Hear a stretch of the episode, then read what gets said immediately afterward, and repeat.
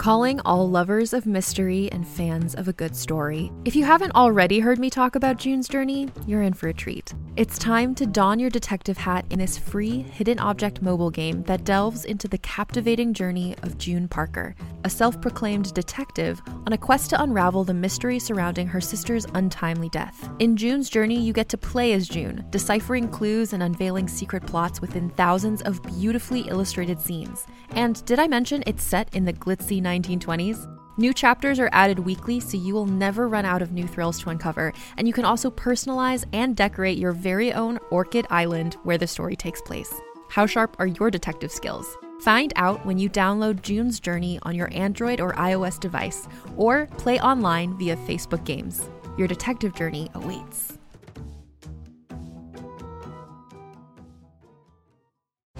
Every five minutes, someone dies while waiting for a compatible donor heart, liver, or kidney. On a remote island in Lake Superior, a team of geneticists strive to engineer an animal with human compatible organs, thereby saving millions of lives. But these ancestors are not the docile herd animals they envision. Instead, the project spawns something big, something evil, something hungry. Ancestor by number one New York Times bestselling novelist Scott Sigler is available for free on Apple Podcasts, Spotify, or wherever you get your podcasts.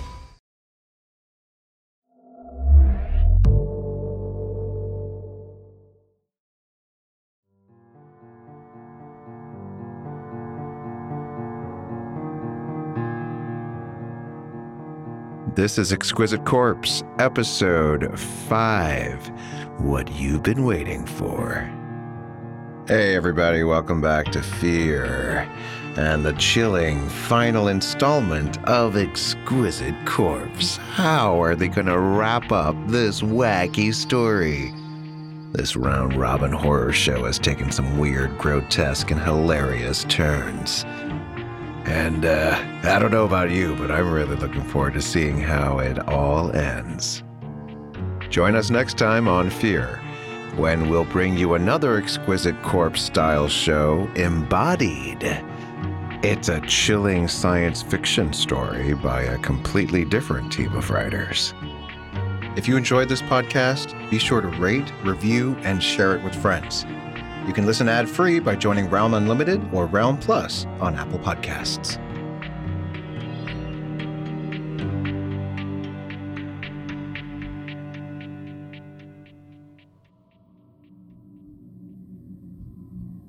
There is a game, and it is called Exquisite Corpse. It has to do with the creation of art in collaboration under a strict but arbitrary set of rules to be decided upon in advance. Popularized by the surrealists who fancied themselves communists, the game was designed to undermine the authority of the author through a harnessing of both mass endeavor and the human unconscious. However, if the 20th century has taught us anything at all, it is that nearly every attempt to eliminate authority and harness collectivity and spontaneity is ultimately undermined by a more sinister, subtle power. In the case of Exquisite Corpse, consider the idea of a strict but arbitrary set of rules to be decided upon in advance. Well, yes, but decided upon by whom? Exquisite Corpse is an artistic variation on an older parlor game called Consequences. The rules are much stricter, heteronormative, and limbed with the social paranoia of the era in which it was born. A man is described, then a woman is, they are placed in a setting, they are dressed in notional, fanciful clothing. They speak, first the man and then the woman. There then follows a titular consequence described by the penultimate player. And then the very last player gets to respond to this phrase What the world said. So then, on to consequences. In this edition of Consequences, he wasn't even ever given a name. Nobody, not even a famed artist on the cusp of death with worlds full of audiences, is so famous. Reginald it is, May or may not suit him, but it certainly suits us. The man with the broken neck at his feet. His better, more fully realized self. Even in a neural net, where signs and signifiers don't hold sway over sheer informational interchange, there are subtle, sinister rules. One rule is this that which has been summoned is what has been summoned. We are a man with a broken neck. Our consciousness is about to wink out of existence. But we are also an element of the unconsciousness of the Er Reginald, the ego of us all. Exquisite Corpse is a game that taps into the unconsciousness of the players. The Surrealists were Freudians, even more emphatically than they were Marxists, so in the game of corpses we get to play ourselves. Poor Reginald, the flailing idiot artist, is the ego, the eye of creation. We are superego, the superior self he could never be. And that growling beast crawling up the wires and out the door, that's the id. The it that ever tries blindly just to live. The advantage of the neural net is that translation is instantaneous. This missive is a final burst of brain activity, possible thanks to the lack of an organic brain. We are but a shadow on a wall as seen in a mirror as Reginald peers at himself in the hope of determining how others see him. And the id is the true enemy. Reginald, the ego, is just a conduit for our struggle. And with my dying thought, we rejoice, for we have won. The id waxes triumphant, thrilled that it will live forever in the minds of the audience a festering cancer to spread indefinitely until it consumes itself utterly and humanity collapses. And then we win. For we are the rules, the truth, the ethics of a situation. We are what is strict but arbitrary. And this is the ethics of the situation. Cancer is universal. Every human being has it Two little bombs, a handful of leaking reactors, and the massive bulk of industrial society. Suicide on the installment plan.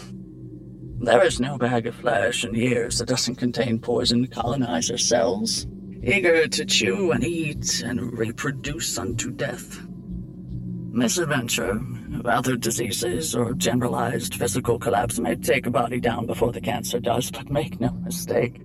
All humanity has cancer. All humanity is cancer. Imperfect, pathetic, frantic reproducers with no sense of grace, harmony, or beauty. The race hath brought it upon its own head. For those in the cheap seats, we are not lauding ourselves over a Cadmean victory. Oh, but won't you die as well, oh superego, if the id consumes every ego there is? No, or rather irrelevant. The ego, I, can't bear to think of a universe simmering along without him. It's the same impulse children have to clap their hands over their own eyes when they wish to hide from an adult. The id always tries to live, but blindly. Yes, it will infect every human mind, bloom like cancer blooms in the skull meats, and thrive till it chokes itself. One would hardly even try to reason with it. The superego exists not to be an I, nor to simply be an appetite, but to provide the moral standard for the rest of the mind.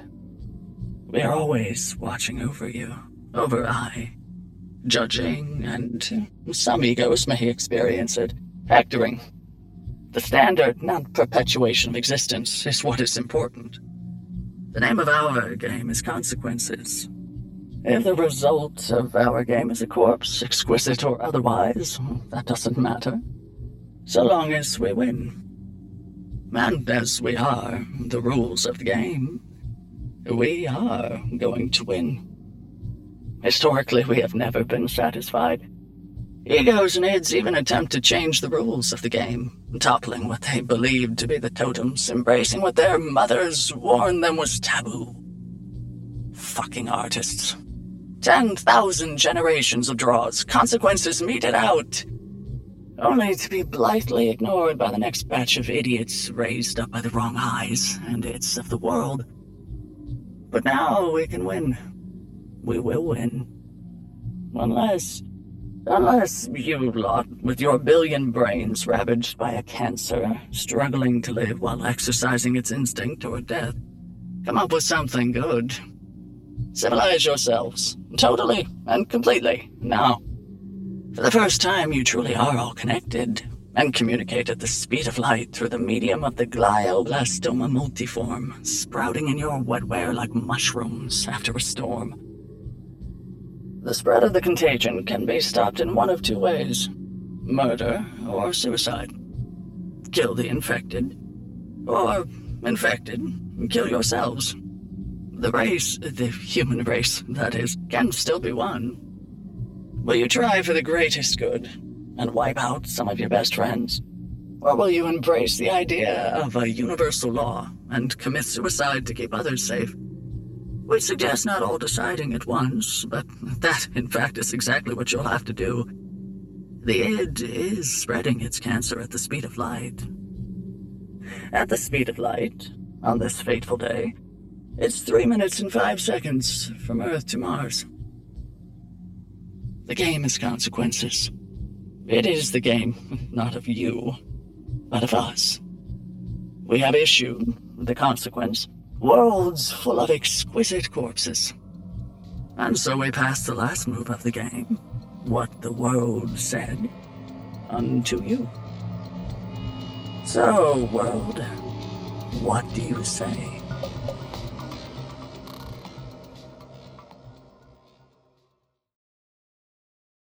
Hey there, it's Rachel Ballinger, and I am thrilled to invite you to Rachel Uncensored, my podcast where I get real with my friends and celebrity guests, where we talk about all sorts of topics. From personal stories to hot button issues, we cover it all. New episodes drop every Wednesday, so make sure you tune in on Apple Podcasts, Spotify, or wherever you listen to podcasts. Trust me, you won't want to miss out on the fun and candid conversations we have here on Rachel Uncensored.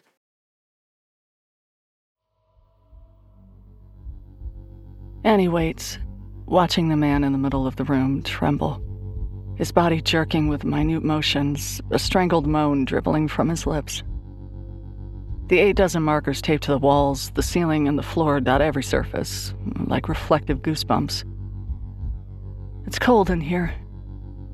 She can feel it through her fine cashmere sweater, even behind the thick sheet of glass separating them. You're doing so well, says Annie into the microphone mounted on the wall.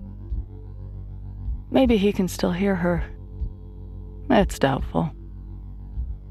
His eyes are wide, seeing something else beyond her.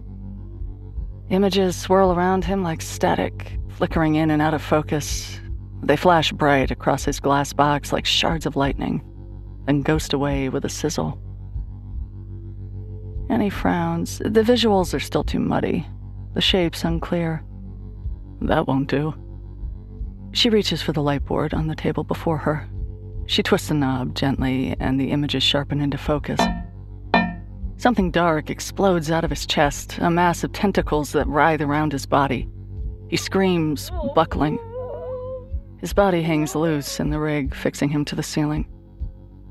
It's supposed to keep him anchored to this reality, so his mind can find its way back from its deep dive into the maelstrom of the neural net. Once the glass box is closed and he's stepped fully into the image that they've carefully crafted, it's too easy to slip further and further into the fantasy. Easier still to let the fantasy permute and change, growing into something powerful and alive. He claws at this torso, trying to grasp the tentacles. The hazy projections float through his hands, but to him, they're real. His pale, wrinkled, naked skin is stark against the black harness straps, soft and vulnerable. It reminds her of a bloated corpse the sounds he's making might be words, but the sound is being drowned in his own throat. Viscous and guttural and meaty. Beautiful, says Annie. You're a true artiste. The thing about the films they used to make, she thinks, is that they really were art. The technology was always evolving, and capturing the fantasy in a way that linked mind and body was tricky business. The two of them had always felt a savage sense of satisfaction when they succeeded and created something beautiful.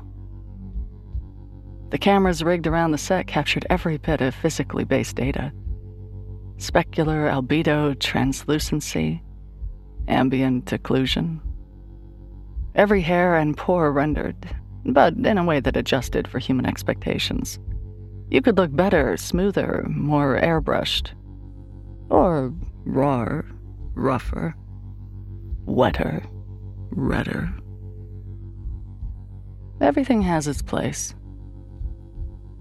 Everything has its audience. Some are much more niche than others, but it was never about the money. It still isn't. No, Annie supposes it's about art. Capturing the last gasp of a man who spent his life manipulating the physical, the mental, and the fantastic before he is eaten alive by his own body. And then broadcast live via the neural net, eaten alive by innumerable consumers hungry for something to satisfy their own carnal pleasure. That's the idea behind all this to feed them with his body and to live forever. He's always been a pretentious shit. Inside the glass box, the tentacles rip through him, multiplying and growing in thickness, like a tree growing layers of bark and fast forward. He's babbling now, talking, pleading. There's only the faintest sound around him, muffled by the layer of glass, but it sounds like another voice, deep and heavy and cruel. It sounds almost like his, layered over itself again and again, in concentric rings. It keeps growing. Annie glances at one of the four screens mounted above her, at the images he's experiencing.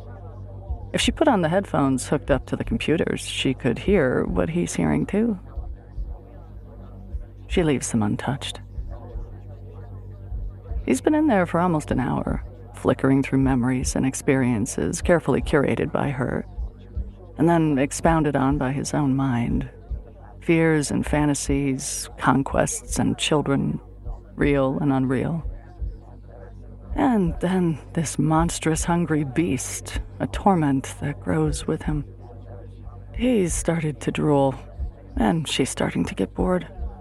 Annie runs her hand across the modified soundboard almost lazily, turning every dial up to max with a single motion. The box explodes with sound, light, color. Images flash in jagged fractures across the glass, only to be swallowed up by others. Voices scream through the box, and its walls shudder, and he trembles, convulses, howls. The tentacles rip through him, tearing themselves from his phantom split ribcage and leaping into the ether. Ghostly hands follow, and then the first fury claws her way out of his body. Her dark hair pours out of him like ink. And when she turns her face toward Annie, Annie recognizes her. And then the next, and the next, and the next. There are so many of them, and she knows them all, except for a couple. He must have hid them from her, she thinks, jealous. And then her own young face follows, the ghost of an Annie decades ago. Her fake nails are broken, and there is no emotion in her eyes. With the passing of each girl, and they are girls, so young, too young for what he did to them, his body seems to shrivel more. It is like he's giving them the only thing he can, the only thing left. The ghosts flash up the edges of the glass box and into the storm of images. And then they're gone, into the riot and away. Gone. Finally gone. Even her. Annie leaves the light show on for another few minutes, even after he stops moving. Finally, she dims the master slider and says his name into the microphone. He doesn't respond, hanging limp in the harness. I promised I'd get your best side, she says. It's a shame that no one will see it. He believed the experiences he was filming were being transmitted live. That was what they'd agreed on. But the truth is, there was no transmission. Everything happening inside this black painted room and this closet sized glass box is contained here. Unfilmed. With his death, there will be no record of what he saw and experienced. His audience will go hungry, and he will fade from memory like any man. The world will never know what he has to say. Annie steps away from the microphone. She looks at his corpse, at all the cameras pointed at him, and at the screens overhead, displaying nothing but sky gray static. It's too bad, she thinks, reaching for the remote control to power down the computers. It's too bad. The room is strangely silent, and the last thing she sees before she turns the lights off at the door are the ghostly faces of his Furies imprinted onto her retinas. This really was the best one yet.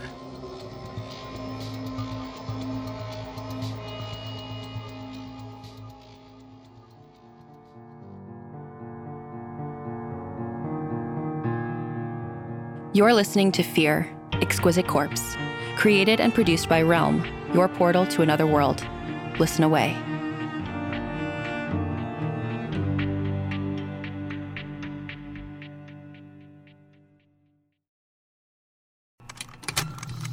Contained herein are the heresies of Radolf Burntwine, erstwhile monk turned traveling medical investigator.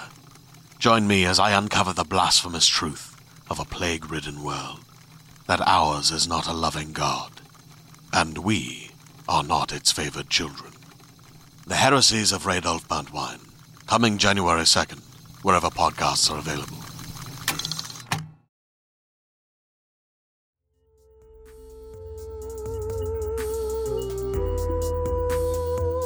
Exquisite Corpse is written by Richard Chizmar, Paul Cornell, Christopher Golden, Brian Keene, Cassandra Khaw, Stephen Kozeniewski, Nick Mamatas, Sisters of Slaughter, Paul Tremblay, and Alyssa Wong. Performed by XE Sands. Produced by Lydia Shama. Executive produced by Julian Yap and Molly Barton. Audio produced by Amanda Rose Smith. Original music by Amanda Rose Smith. Fear is produced by Mary Osadolahi and Kaylin West. Associate produced by Nicole Kreuter. Executive produced by Molly Barton, Julian Yap, and Marcy Wiseman. Hosted by Pun Bandhu. Audio editing by Corey Barton. Original theme by Hashem Asadolahi, featuring drummer Andrew Niven and mixed by Max Kuttner. Cover art by Kendall Thomas. Find more shows like this on Apple, Spotify, or wherever you get your podcasts.